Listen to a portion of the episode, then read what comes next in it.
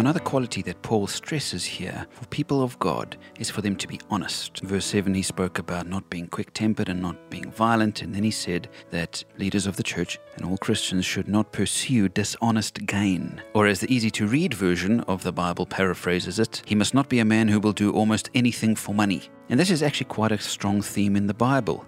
All throughout the Bible, Old Testament and New Testament, there is this principle that A, we must not be dishonest, and B, we must not be overly obsessed with gain. And those two always seem to overlap. People who are obsessed with getting more have no problem being dishonest in order to do that. But when the gospel touches our souls, when Jesus himself has touched us, changed us, filled us with his spirit, oh, how different it is. And suddenly, gain is not such a big thing in our lives. Yes, it's healthy to have a kind of ambition in your life to want to grow, of course. But if your purpose is to get more and more and more, then chances are you'll find it easy to be dishonest in order to do that. In fact, the story is told of a man in the 1800s who came home one day to find a lady sitting in his house, well dressed but very flustered, saying that as she was walking the streets, a mad dog came bounding after her, and so she just ran for the closest door and managed to get inside, and here she was catching her breath. And so the man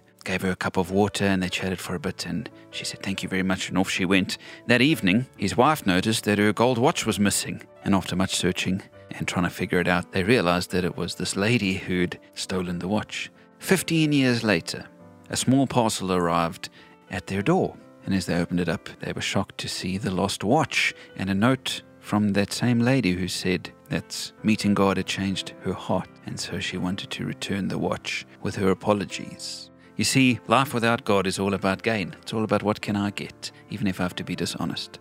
Oh, but friends, once God is your greatest treasure, then you don't need to live for more gain. And so, this little phrase from Paul about us not pursuing dishonest gain, it's so easy to skip over as you read this letter.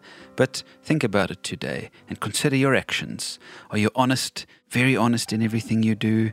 Are you cutting corners here and there? You know, in South Africa, there's so much corruption, especially in our government, that it's very easy for us to say, well, if they're going to do it, I'm going to do it. And really, oh friends, that is not the Christian way because our greatest gain and our greatest treasure as people of God is God Himself. In Acts chapter 20, Paul was saying goodbye to the Ephesian leaders, and one of the things that he said to them is, While I've been here, I haven't coveted anybody's money or apparel.